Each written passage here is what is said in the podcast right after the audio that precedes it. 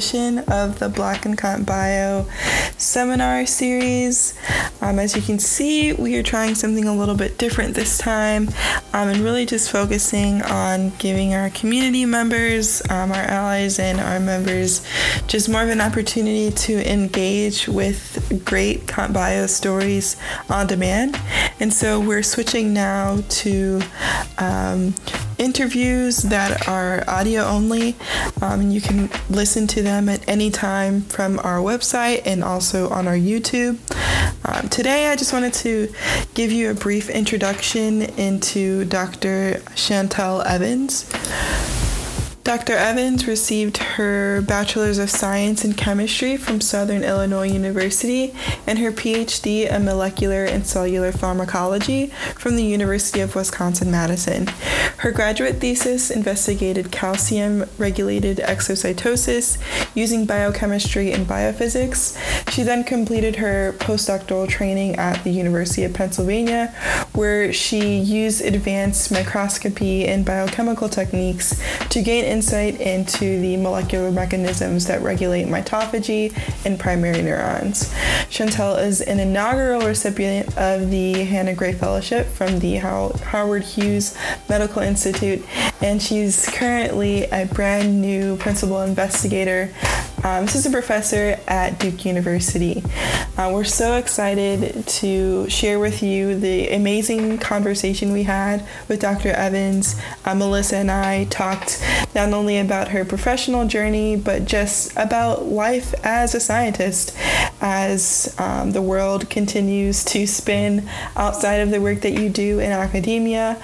We talk intimately about some of the nuances of the shared identities we have as black women within the field, um, and we dive into what it even means to be a scientist at those times, and also share a little bit of um, advice for navigating, um, and also just, you know, what is it like to, to start a lab.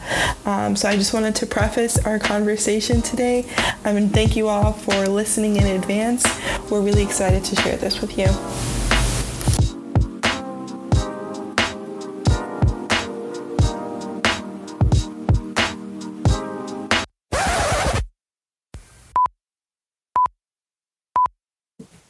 All right. Well, we are here for our um, first Black Women in Comp Bio interview series where we'll be talking to Dr. Chantell Evans about her career path, her journey in science, and and get to know uh, her thoughts and and yeah, her thoughts about setting up a new lab. So yeah, and we have me, Melyssa, uh, on the board, uh, Jenea and Taylor, director and vice director as well here.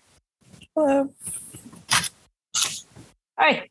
and thank you guys for inviting me to this little little chat we're going to have.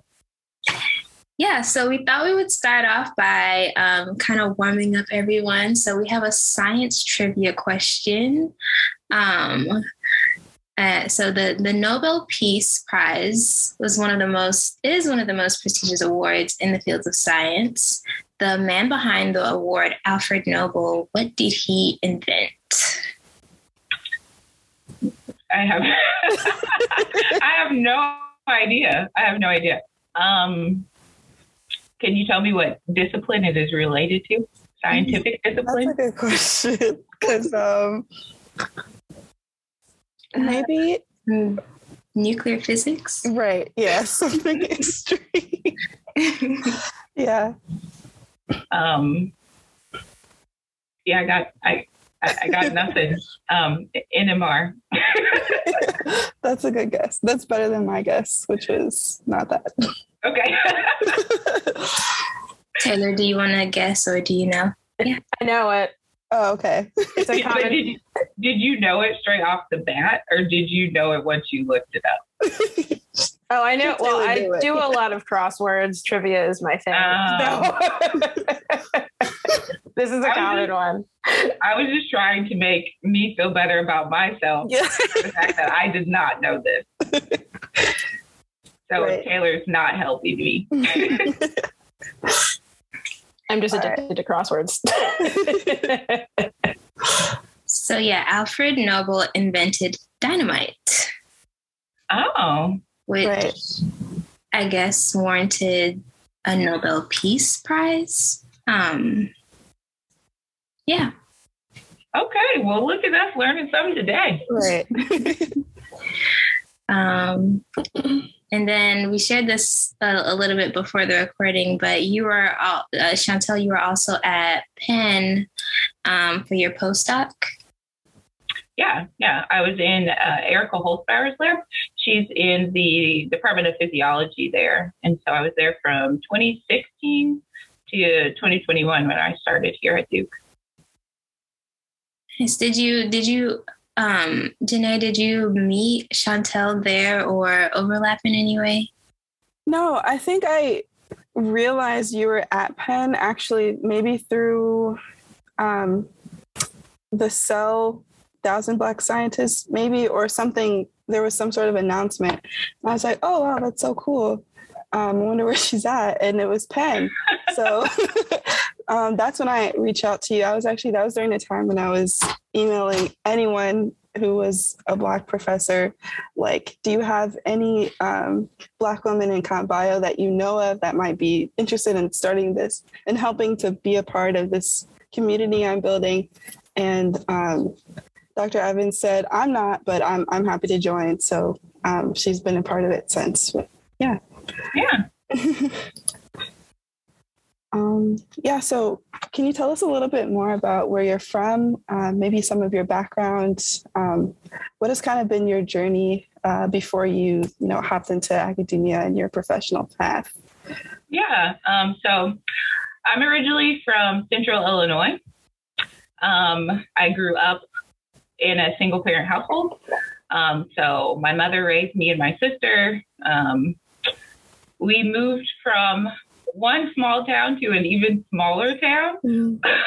when I was about three years old. And in that town, there was like barely any black people.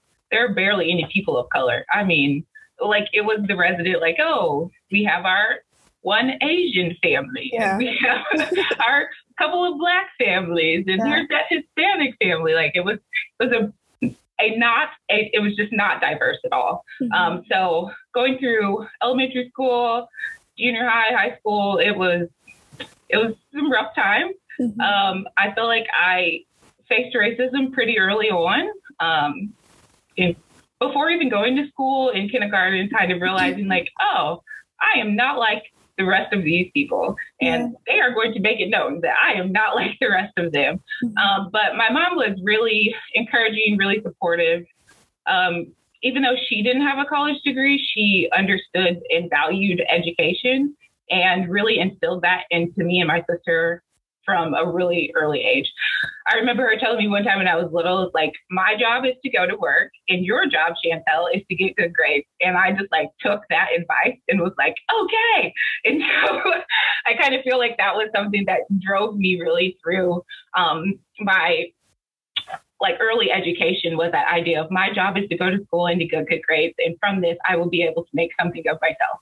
Yeah. Um, and so I think I I, I, I think I struggled with finding like my identity, especially finding like my black identity when I was little because there just wasn't a lot of culture of any type around me and in order to understand that especially just like outside of my family which was me my mom and my sister you know so it wasn't mm. it wasn't a lot um yeah. but i think it's something that has kind of helped me and it really has impacted and influenced the rest of the decisions with where I've chosen to complete schooling and where I chose to um, live. It's always been like moving to bigger and bigger cities, yeah. moving to places that are much more diverse, moving to places where I feel like there's a community and can relate to people. Mm-hmm. Um, and so it, it has shaped me, but I think it's, it's really influenced me, I would say, in more of a, a positive direction than thinking of it as just, you know, something, a negative experience that kind of deterred me. Mm-hmm. Um, so for undergrad, I went to Southern Illinois University in Carbondale. Um, it was like three three hours away from where I grew up. My mom was like, "You can go to college. Like, you definitely have to go to college." But you can't leave the state of Illinois. And so I was like, where's the university that is furthest away from my mom? so I could still feel like I was like independent and on my own, but I still stayed in Illinois, like she asked me to. Um, so there I went thinking that I was going to actually go to pharmacy school. Um, I had received the Gates Millennium Foundation Award wow. um, from Bill and Melinda Gates. And so that gives you a full ride for your undergrad.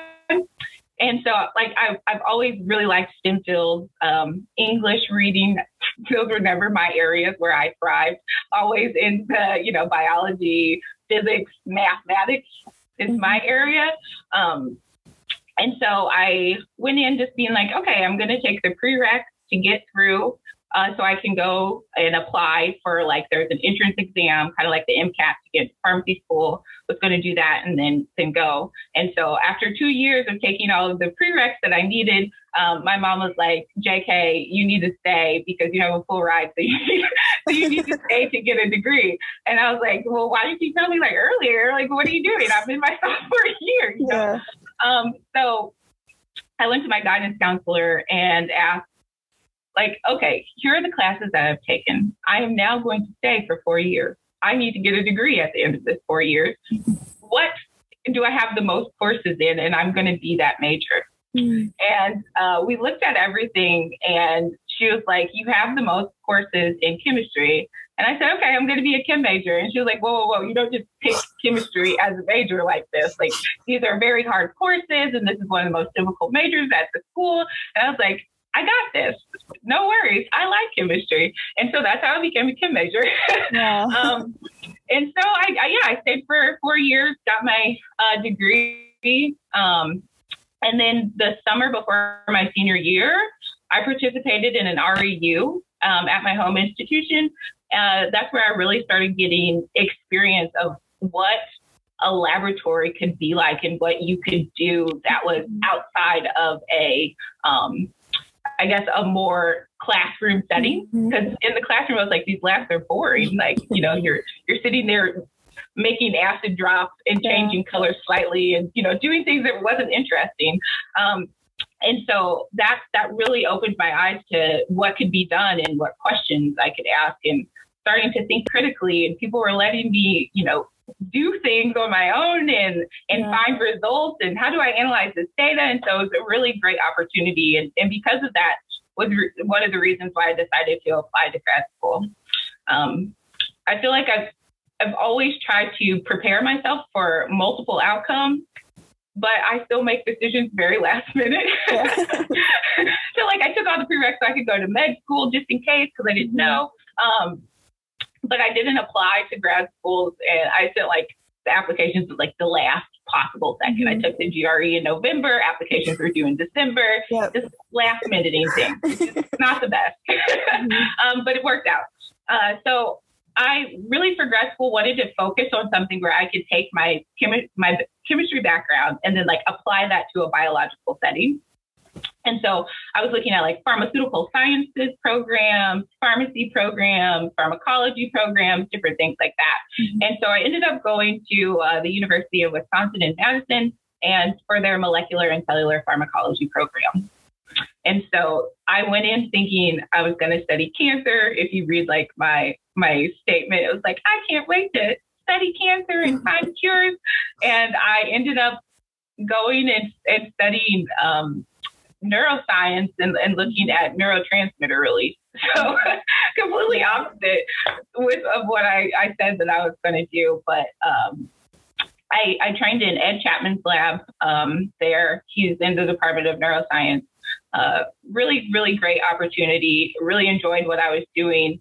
Um, really like applied my chemistry background. So I was doing a lot of biophysics, um, and um, in vitro biochemistry to kind of understand how this uh, specific protein was activated and um, how it bound to calcium. So altering amino acid residues to kind of change the conformation and the binding affinities and all of these things. So it, it really did really nicely kind of encompass what I set out to do. Um, and I had a, an overall great experience as a graduate student. And even though I had a great experience, I still didn't know if like academia was for me. Mm-hmm. Um, I feel like a lot of times I was the only, or uh, you know, the only or one of few in the room, mm-hmm. and it really kind of affected my sense of belonging and and my perceived career path. Mm-hmm. Like, you know, can I do this if there are not people here that look like me? Um, and so my my advisor really sat me down and was like, look, I think that you can do this and you need to pursue this. If you want me to find like uh, mentors who are diverse who you could talk to, um, that we can do that. You know, he really helped me to kind of get the confidence that I needed to continue into mm-hmm. academia. Um, and and I'll say overall, I feel like it worked out. Um, but then I ended up really wanting to do a postdoc because I wanted to learn new techniques. Mm. Um, I really liked what I was doing, but and I loved neuroscience, but I wanted to learn how to do live cell imaging really mm. badly. and I think it was just in lab meetings. Uh, we had a group who who was doing cell biology, so they had all these beautiful images, and I was over there just making like bar graphs that were in grayscale, and I was like, I I just want some of these pretty images and understand, like, actually watch proteins and organelles move. Um, and so I ended up joining Erika Holzbaur's lab because it was, again, like the best of both worlds. Uh, she still did a lot of basic biochemistry, protein purification, you know, um, but she always coupled that with live cell imaging. And so I was like, okay, there I'm going to have a steep learning curve of learning how to do uh, tissue culture work, cell imaging, but I can always fall back on I have this strong biochemistry background. Mm-hmm. And so um, there, I had a I had a great postdoc uh, experience overall. I, I really enjoyed what I was doing, and it really like learning how to do cell imaging really changed my career trajectory and like focus of, of what I thought I wanted to study. Mm-hmm. Um, so in her lab, we started uh, looking at mitochondrial dynamics and they're one of the best things to image because they're so dynamic they're constantly moving and so doing live cell imaging of that i was just always really excited about what i was doing. Um, and then being able to really apply it to um, understanding neurodegeneration and, and like having a, a, a, better understanding of that process uh, really really excited me and, and kept me focused on it. Yeah so thank you for that. There are actually a lot of points that you shared that I think we'll probably touch on, um, specifically like mentoring, um, your motivation to do your postdoc, um, and also just kind of like your what kind of catalyzed each of the steps that you took in your professional career. Um, so I think, but firstly, when you, I want to touch on firstly kind of what's motivating you right now um, as you're building your lab to kind of reflect the support and um, kind of the help you've had along the way in your journey? Um, more specifically like how are you um, what is your mentoring style? How are you hoping to like make an impact on future trainees lives? Um, and what about your own experience kind of informs the approach that you take to mentoring? Yeah i think I think what has probably most informed the way that I'm I'm taking to mentoring now is is you know the long lasting relationships I've had with my former mentors. Mm-hmm. Um, both of them extraordinary people, um, you know, and they really got to know me as an individual in addition to under, you know, being able to mentor me in, in terms of my um, academic career and science and things like that. And so I think it is really important to get to know each one of your your mentees and understand their background and where they're coming from and what they're bringing to the table into the lab because it's really important in how you're choosing your your mentoring style and approach um, to each individual. You know, we all come with our own own baggage, and if it's not recognized it can make sometimes for difficult situations or not really being able to um, really communicate with each other mm-hmm. and, and really understand where each person is coming from. Right. Um, so I think that's something that I've been trying my best to really focus on. Uh, I think there are little things you can do. You know, someone told me when you're a mentor, every time you open up a meeting, ask them how they're doing. Don't immediately jump to the science or to the focus of the meeting. You know, get to know them. What was your weekend like? You know, open it up to where it's still a dialogue and you're getting to know each other throughout um, your experiences and time together. Yeah. And I think I found that to be really helpful, um, especially with, you know, when you have rotation students. Um, sometimes, you know, when I, since I'm just starting my lab, they are working directly with me. And some students are like super excited, and other students come in and they're maybe a little bit more anxious or, or nervous, like, oh, I have to work with the PI, like, ugh, you know. And so having those kind of how's going, you know, general, just regular everyday conversations with them, I think opens them up a little bit more to where they feel more comfortable uh, working directly with me, which I think has been beneficial. Mm-hmm. Um, also, I, I, you know, really tried to be upfront and honest with expectations. Um, so I put together a lab manual before uh, I had my first rotation student join so that they could read that. Um, and within that, I really laid out pretty much most expectations for the lab of what I expect of them, but also what they can expect of me. Because right, I think, again, it's really important to um, understand what what the situation is, right? What you're getting self, yourself into mm-hmm. when joining a lab, but also, you know, joining this, um, I guess, mentor mentee relationship. Right, right. Yeah.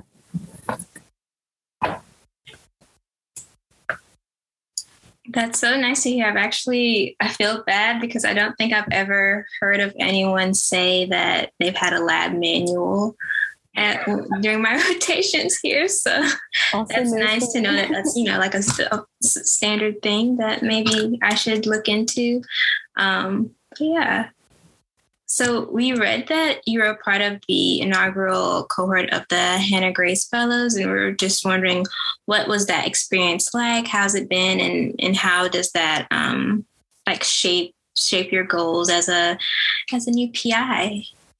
Yeah, the Hanna Gray program has probably been like one of the most uh, influential uh, programs that I've been a part of.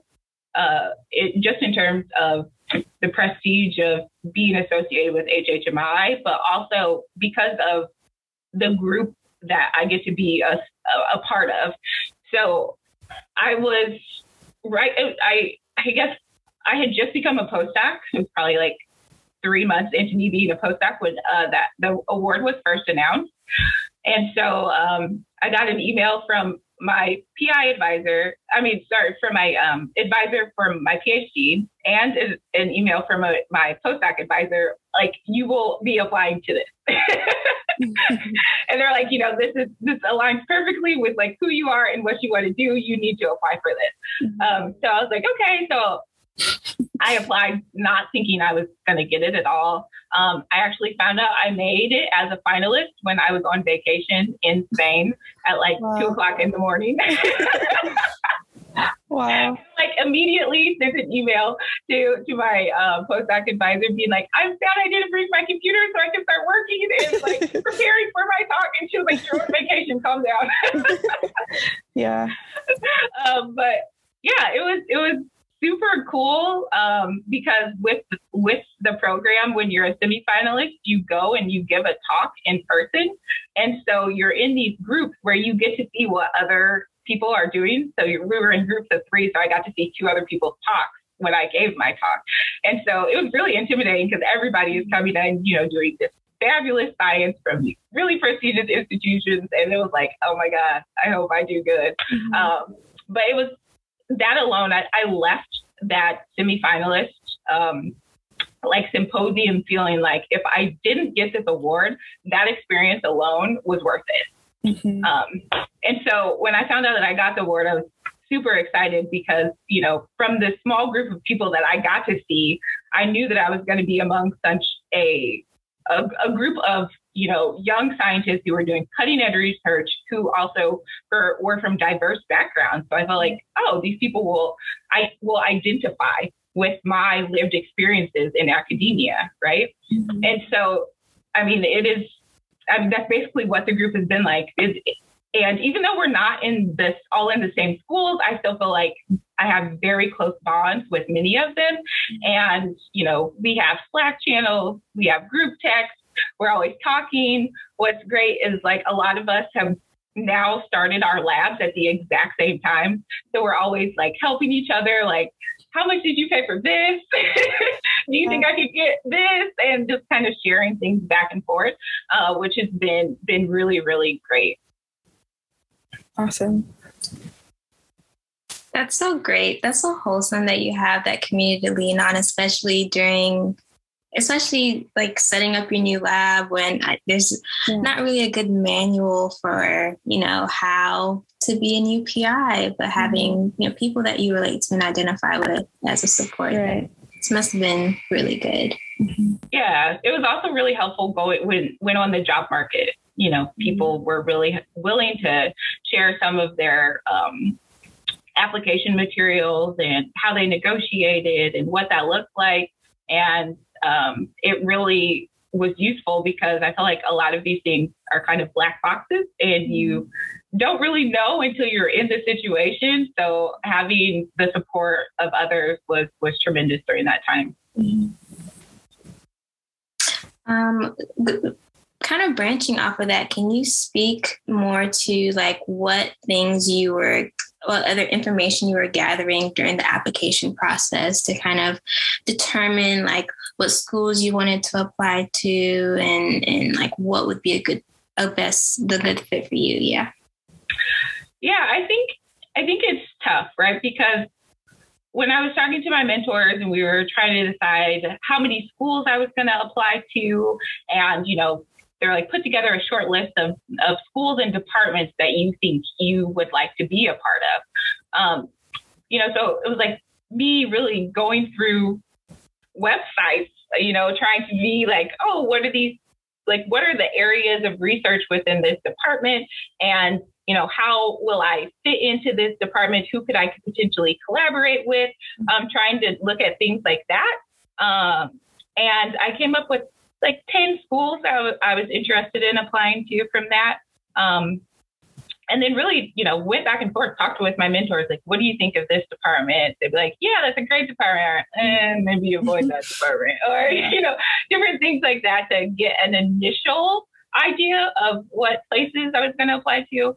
Um, when I went on the job market, it was also uh, 2020. So you're dealing mm-hmm. with a pandemic and you're dealing with uh, social justice issues and, you know, the state of the country and world was in, you know, a very vulnerable place. And so uh, there, there weren't as many um, job openings as there typically was. And so that was something we had to deal with. Um, and we ended up having to go through an interview online right through Zoom. So I was spending like 25 hours a day, I mean, hours a week on Zoom, um, going to, to different schools, right? Yeah. So it was a it was a very unique experience that maybe one day I'll look back and be like, oh, what a time. But like right now, I feel like it's like mm. it was just it was a lot to to deal with, um, and yeah. and to go through day after day and trying to you know be on and smile and be engaging when mm-hmm. you know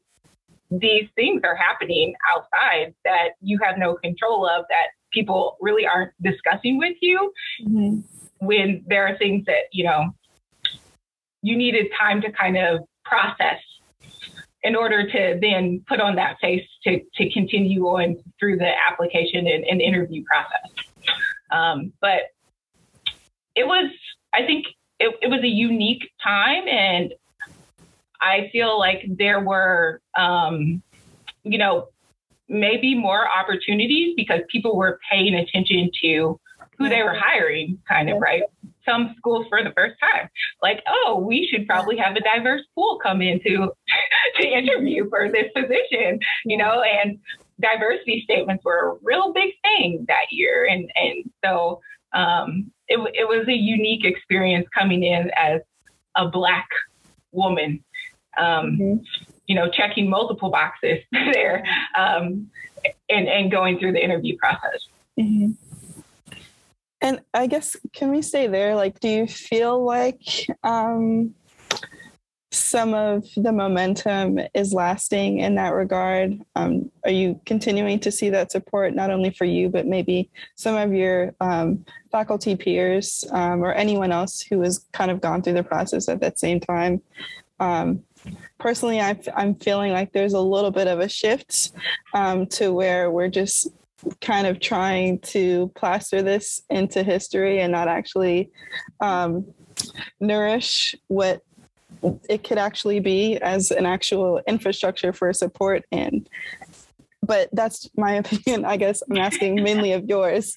Um, how are you how are you feeling in 2022 um, yeah i think i think it's hard right i i try to be understanding of things it takes time, right? Mm-hmm. I feel mm-hmm. like a lot of us are being told right now, in order to make big changes, it takes time for an institution to do that.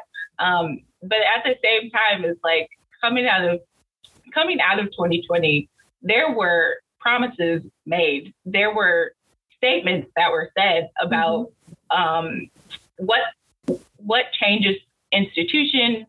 Um, mm-hmm and companies and, and, lots of things that people said that they were going to do mm-hmm. to not only increase diversity, but like a, a specific focus yep. on Black people, yep. right? Mm-hmm. And it, for me, has been pretty disheartening to see the, the backtracking mm-hmm. that is happening now or the changing of, oh, it's no longer going to be focused on Black people or Black trainees, it's going to be focused on all trainees or, you know, minoritized trainees. Mm-hmm. And, and not to say that initiatives don't need to be focused on those issues, they do.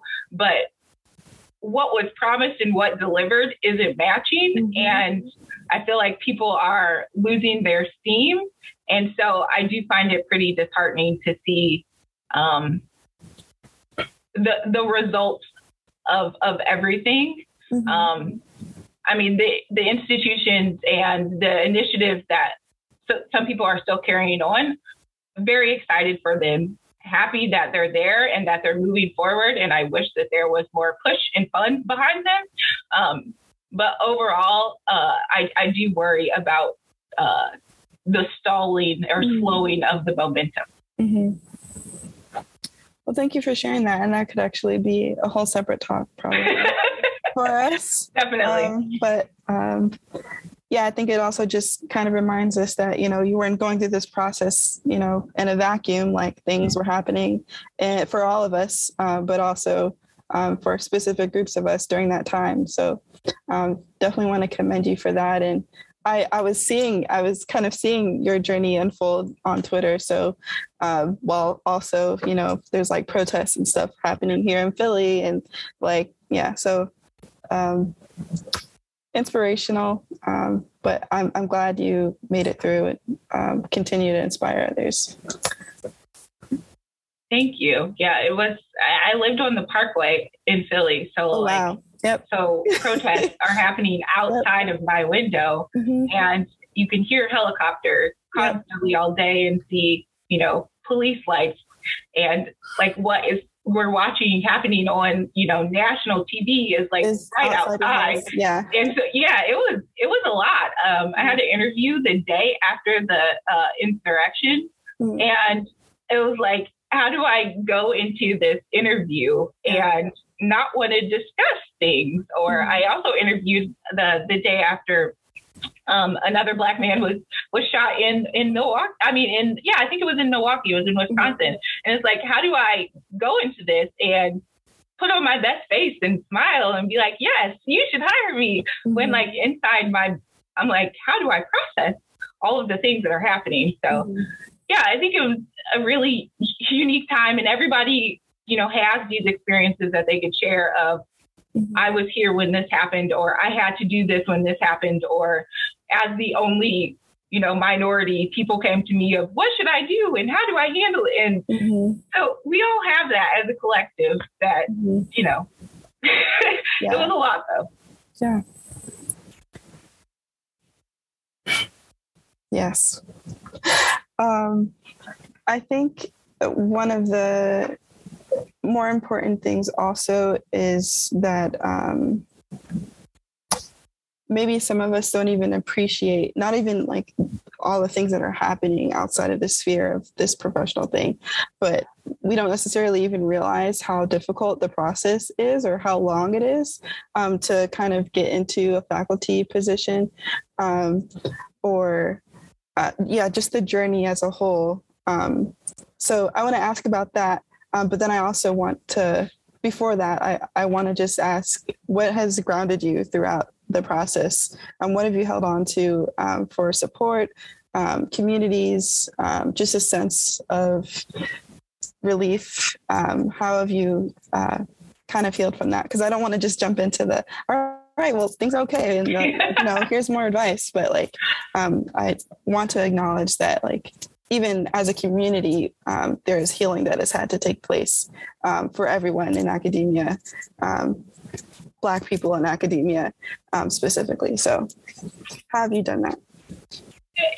I think what I found to be the most helpful is just like getting on calls with my friends and just talking, talking through everything and talking everything out and getting everybody else's perspective and kind of processing collectively, uh, I found to be extremely helpful um, because, you know, I felt pretty isolated at my institution. And so mm-hmm. having other uh, Black postdocs who were of my, my similar uh, career uh, stage was helpful to, to talk with them to see what was what what's happening at your institution and how does that compare to mine? And what can we do about this you know? Um, and from that i think i i think a couple of initiatives we kind of grassroots efforts started that i think uh, that were really helpful and supportive for me.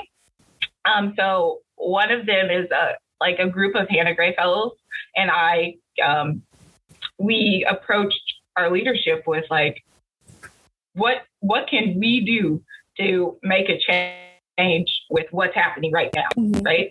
And they were so receptive to it. We were all quite scared they weren't going to be, yeah. uh, but they were. And and from that, we had like you know a big discussion with all of the Hanna Gray Fellows. We started to try to come up with some new initiatives that we could be doing and different things like that. And I think that really helped. Um, I also started working with the community of scholars. So this is a group of, of underrepresented minorities who were um, mostly postdocs, a couple of graduate students, and a couple of faculty members.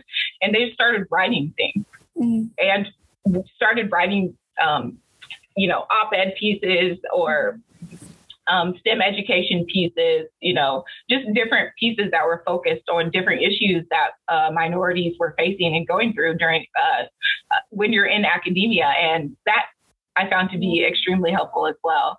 Mm-hmm. Um, but, you know, I'll also always leaning on my family members and my husband and people, you know, who understand what it is that we're going through when you are Black in academia and uh, could be more just like of a, a listening, uh, an, an, ear to kind of allow me to get it all out and then kind of kind of respond. Like you know they they have not gone through that situation so they they haven't experienced it but they uh, can listen to me which has been you know, and appreciate what it was like going through it. And so that was extremely mm-hmm. helpful. Right. Well, thank you for sharing that. And thank you for allowing us to take a more holistic approach to that, um, to that era. Um, it was an era, yeah. Yeah. yeah. And, and, everyone had their stories. Yeah, yeah. it was an era. um, Melyssa? Yeah, I wanted to ask, like, are there any were there any things during your postdoc that like specifically prepared you for um, your career now like being a professor? And like what what were some things that you experienced during grad school and also in your postdoc that really drew you into um, into academia?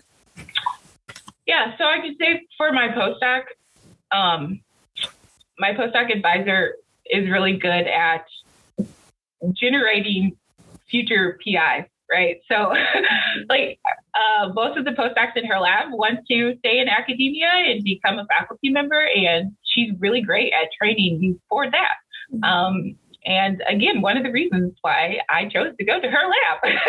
uh, so she does a great job of promoting you you know, not only is she your mentor, but she's also like your sponsor. When you aren't around, she's always, oh, I know this great person who would be good for this, and always, you know, helping find opportunities for you, which was great.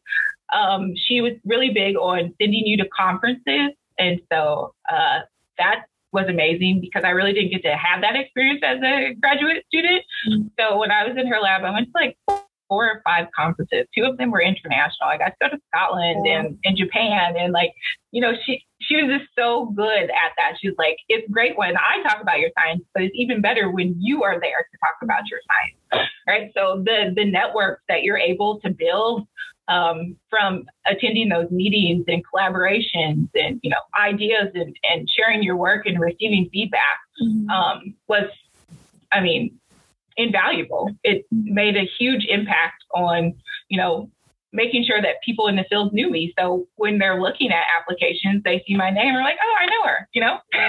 that's not gonna it, I mean, that's gonna help you when you're you're going through that process. Mm-hmm. Um, and so I think that made um, a, a, big difference in how I felt about academia uh, because I was in a really collaborative space that was really supportive and made me feel included and not the other. Um, and so from that, I was like, okay, well, now as a faculty member, I want to create that same experience for more, you know, underrepresented minorities to where they have that space to where they feel creative and can come into the lab and do the science that they're wanting to and not always having to focus on the fact that they are you know they're they're underrepresented and um, the challenges and difficulties that they may face. Uh, so I am just excited to to begin along that journey, and um, I already have two graduate students. Both are women, and one is an Afro Latina, and so I'm just so ready to kind of begin that experience and help them to, you know, cultivate that community and support system uh, that I think is very necessary to be a woman or a minority in science. Mm-hmm. And so I feel like a lot of the time I've been able to get through so many different adversities and things because of the connections and the support system and community that I've built to where if you are having trouble, you go talk to them who identify with you and can help mm-hmm. and support you through through those difficult times. Mm-hmm. Yeah. That's wonderful. I think yeah. that really resonates with BWCB as yeah. a group as well. Like that's one of the reasons why I find it so helpful is that we're I'm able to kind of come to folks in this group and you know complain or celebrate and you know they'll they'll get it. So it's really nice to see that that's that seems to be a, a, main pillar in in your um, you being a PI at Duke and, and a mentor. Mm-hmm. What? Um, oh, go ahead. go ahead, Janine. Um, I was just wondering if you if you considered other paths at all, um, industry, government, nonprofit. Has it has it crossed your mind, and what what about those made you say like, nope, not even gonna think about it, maybe or? That's that's an interesting question. So I feel like when I was going through graduate school was the time where people were like, oh, they can't all stay in academia. We're probably going to have to think of think of ways to where we can show them what what other career paths and trajectories they may be able to take with a PhD, right? So like we were starting to have panels of people coming in talking from um, industry or um, from all of these other you know, I hate to use the word alternative career paths because more, yeah. more people go into those paths than they right. probably do in academia, right? Yeah. So, um, I I thought about going into industry, and um, my PhD advisor was really like, "No, no, stay. like, don't don't leave academia. You need to be here. Yeah. Um, and so he he basically kind of convinced me. The way he said it was, once you leave academia, it's difficult to get back in. Mhm. So if you're if you are on the fence or undecided, just do the postdoc in academia. And if you don't like it, you can always just exit. Mhm. If you do like it, then now you're prepared for that next step. Mhm. And so I I I took that advice and I stayed. Um, and part of me still, even at the beginning of my postdoc, was like, maybe I'll just leave and, and go into academia. I mean, go into industry. Mhm. Um, but then I got the Hanna Gray Fellowship, and that that was a game changer. Once Yeah. I got that and realized, like, oh, I have four years of funding as a um, postdoc, but I also have another four years of funding as a junior faculty member. I was like, oh, okay, well, I, I, here we are. I guess I guess this is what we have to do. Um, so it really it really put me on a, a different career trajectory by Yeah. by getting that fellowship. hmm That's awesome. I think, yeah, definitely. I, I don't know about all of us here. We might be, uh, I think I know Taylor's um, answer, um, maybe a little of Melyssa. Um, and I think I'm still on the fence. Uh, but it's just nice to um, hear all the perspectives, especially when it comes to like mentorship and opportunity and like what it even means to have resources for you to be able to take that step. I think it definitely um, helps inform a lot of people's decisions. Um, Yeah, I think it's a it's a difficult decision to make. Um, I feel like sometimes on Twitter, uh, science Twitter is really good at just like making academia so it seem like it's the worst place and Yeah. industry so much better. But then I talk to people in industry and they're like, "Girl, it's the same." yeah. so so Yeah. I think you know there are challenges everywhere. It's really about you know how you how you handle those challenges in those situations. Um, for me, I think I I I guess I I find it rewarding and I enjoy the fact that within my lab I get to create the dynamic. I get to create the boundaries of of what it looks like. And so because of that and because of my lived experiences, Mhm. I'm going to strive to create the most inclusive environment that I can um, and make sure that the, my people are okay, right?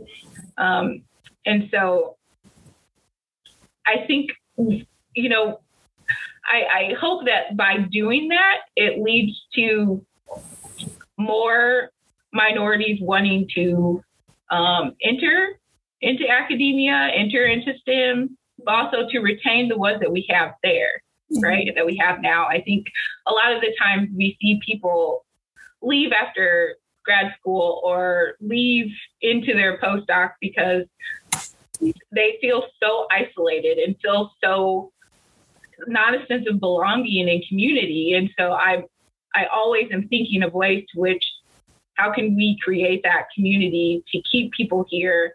Um, because there are good scientists who leave academia because of these reasons, and the, and the, I find it so frustrating that we're losing such talent to something that if we all just worked a little bit harder at it, we could easily, you know, create a better community Right. in academia. Mhm. Again, I feel like everything you're saying could also be a separate conversation um, because the, the touching on so many of the points of um, not only kind of like related to your journey and your path, but just like our everyday lived experience in academia. Either way, you can you getting your PhD, you most likely have to do it in the academic setting, and like you're exposed to this anyway. And so um, I think um, it's good to just take inventory and um, realize like some of the, the forces at play there that are kind of um, either retaining or like deflecting some of your peers, um, you know, from doing what you want to do. Um, Mhm. Something I think about with just trying to hold on to the community of scientists I came in with, and hopefully we all make it out of here in one piece, um, and also just have the freedom and opportunity to do what we want to do after. Um, Yeah. Absolutely. Uh, Melyssa, go ahead and ask your question. As someone who is probably leaning more towards industry, I was just wondering what are some of like the unexpected things of um, your job now that you really enjoyed that you're like, you know, like this is why I'm here and, you know, really keeps you motivated throughout? I thought you were going to ask the exact opposite. I thought you were ask what are challenges that you did not even know were associated with. I mean, you job? can speak on that as well. yeah.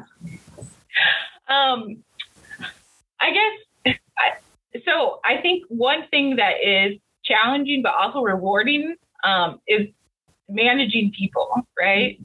So I didn't realize how much work and effort goes into to managing mm-hmm. all of the people within your lab and, and mm-hmm. keeping everybody happy and on the right uh, right path scientifically and keeping making sure the at-home life is okay because you know that can sometimes affect the research and you know time and everything.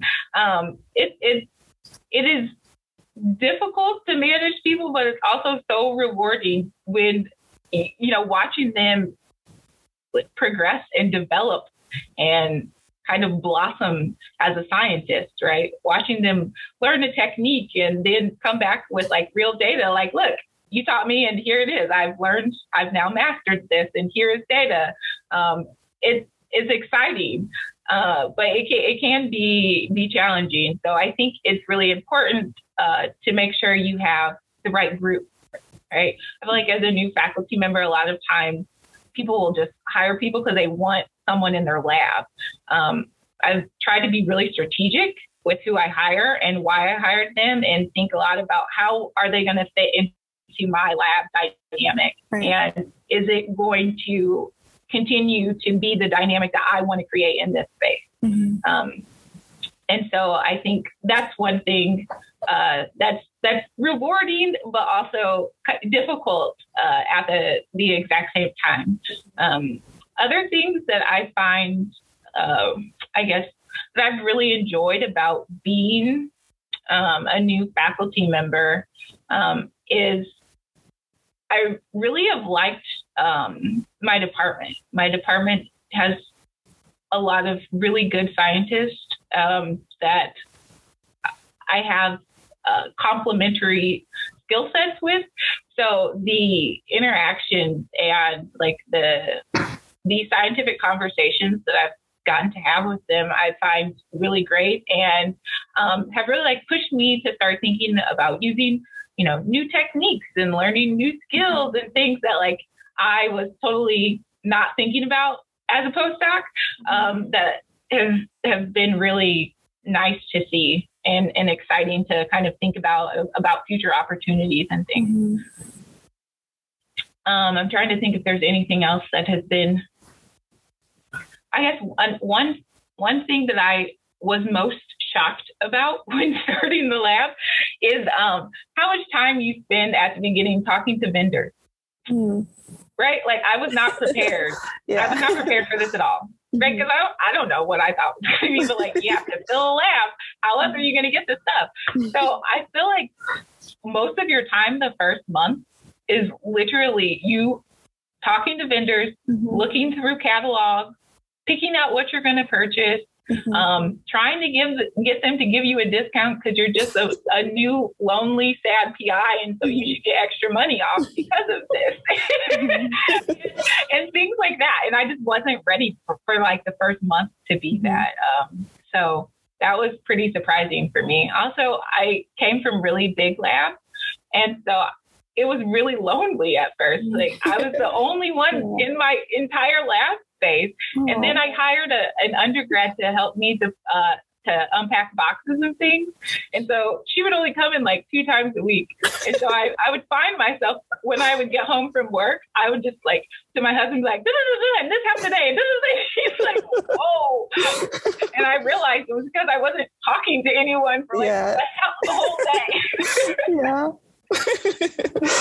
so that was that was just like a unique experience. I, I also remember I was looking to do something and I was like, oh, I will just I'll just get a, a, a, sharpie and like write this on on like a piece of tape. And then i realized i did not have a sharpie nor tape. And i was like again i was from big labs. Like you walk in and everything's there. And so yeah. i had nothing. And so one of the first things i did was put together a staples order so that i could get sharpies mm-hmm. so that i could write stuff. So things like that it was like oh i have to buy that. Right. Yeah Oh, I feel like there should be a like a new lab starter pack with yeah at minimum. I mean, they're they're they are they try to help you as much as possible. They have like mm-hmm. spreadsheets where you can kind of like check off to make sure you're getting things. But everybody is you know so particular about the type of glove and the type of tip. And is it a barrier tip or a non-tip? Yeah. A non-barrier tip. You know, like everybody has such particulars about things that you still have to go through like the entire catalog to find stuff. Yeah. Well, we have technically like one minute left. Do you have like three minutes on your clock to just chat about maybe how you sort of more of your research? Um, we had a few research questions that we didn't get to, but um, are you collaborating or hope to collaborate with any computational scientists or biologists? Um, how are you planning to incorporate that into um, your work or how are you fulfilling those needs and I guess just what is your vision for how you might um, just create a space for interdisciplinary uh, work in the future? Um, I think most people will know what you do, but also if you spend like 10 seconds just telling people your research. Yeah.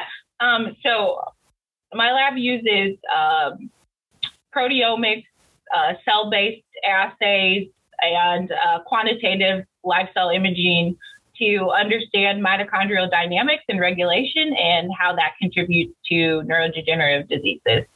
Um, and so, in what we do, if you proteomics, quantitative imaging. Yeah. Uh, lots of lots of data, lots of numbers. uh, definitely uh, need to co- uh, initiate these collaborations. They're super important, and I feel like now the NIH is moving towards like if you want to get an R1, you you do have to show that you're working with like a biostatistician, computational somebody of, along those lines, because mm-hmm. as we continue to get towards these larger data sets. Mm-hmm processing has to happen. And um, a lot of, of cell biologists and, and, and, basic biologists just don't have that background. And so the, the easiest way is to is to collaborate with someone who's also excited about what you do. Um, it it makes a huge difference about what we can analyze, especially for me. You know, if we're tracking mitochondria over the course of five minutes, sometimes like two hours, mm-hmm. That can generate a whole lot of data. Yeah. And we have particular questions that we want to ask, but sometimes we don't have the the best way or the most streamlined way to analyze the data in order to to um, get an answer for that question that we're interested in asking. Mm-hmm. And so that's when it comes time to be like, hi, people who do things like this, can you please help us to, to be able to interpret our data or to quantify it in certain ways in order to understand and address our questions. So um, I think it's super useful. It's it's 100% necessary, and as we continue to move towards larger and larger data sets and and generating more and more data, it it, it has to be a collaborative process. It's just right. not feasible to do it on your own anymore. Mm-hmm. Um, and that, I mean, that be, that could be said for, you know, the interdisciplinary of pretty much most of what people are doing these days. You know, mm-hmm. you need somebody who's, you know, the, the proteomic expert to, to work with the, the cell biologist who does live cell imaging, to mm-hmm. work with an electrophysiologist, to work with a structural person, to mm-hmm. like really get a, a real global understanding of what, what's going on. So I do like the idea that now people are moving towards like grants or I think like pods or having multiple PIs working together to address yeah. the problem. Um, I think that that is where a lot of good, not only foundational research, but um, a, a, lot of exciting uh, new avenues and and thinking about how you know diseases are progressing and and different things like that. Mm. Yes, absolutely. And that's really exciting to um, kind of see the opportunity in your lab um, specifically for that um, intersection of, of work and will you'll be able to kind of um, cultivate that environment of bringing in different people from different backgrounds. And I think sometimes as comp bio people, we sometimes feel like we need to be in a lab where almost everyone is computational, but I think there are pros and cons to being in different types of environments and just understanding how you can contribute to that dynamic. So I just wanted to uh, kind of spotlight, highlight that for the computational people listening um, who might be interested in a job. Um, yeah, so yeah, come you. on, come on over. we have work for you.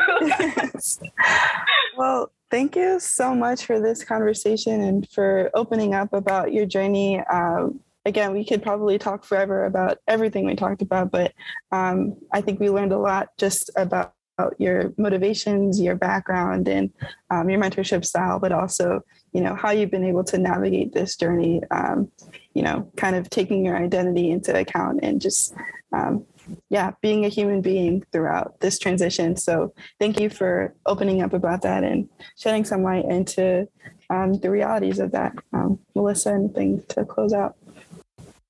No, yeah, definitely appreciated hearing a lot of what you said today. It actually has me considering maybe I can go into academia. Do it.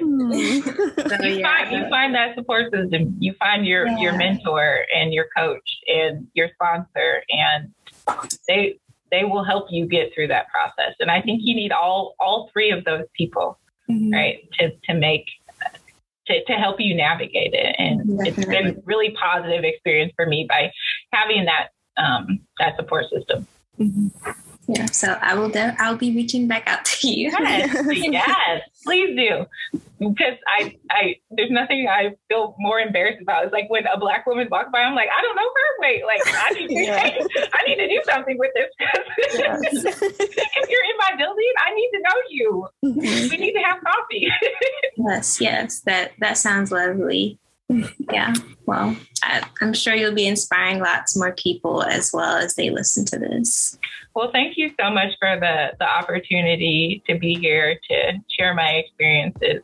Um, yeah, I have, you know, I have a lot of people that I look up to. Um, and as I go through this process, I am always thinking about how I can be and set an example for the people who are coming behind me, but also how I can continue to push open doors for more people to enter behind me. Mm-hmm. Absolutely. Well, thank you again. And with that, we will wrap up. Um, you'll be able to learn about um, more about Dr. Evans. We'll probably have a description under wherever this is posted um, to learn more about her research, her lab, um, and just get to know uh, where you can connect with her Twitter, LinkedIn. Is that okay? Yeah, Twitter, okay. LinkedIn. Yeah, absolutely. Awesome. Well, thank you all for listening. Um, and thank you all for being here and being a part of the, the conversation.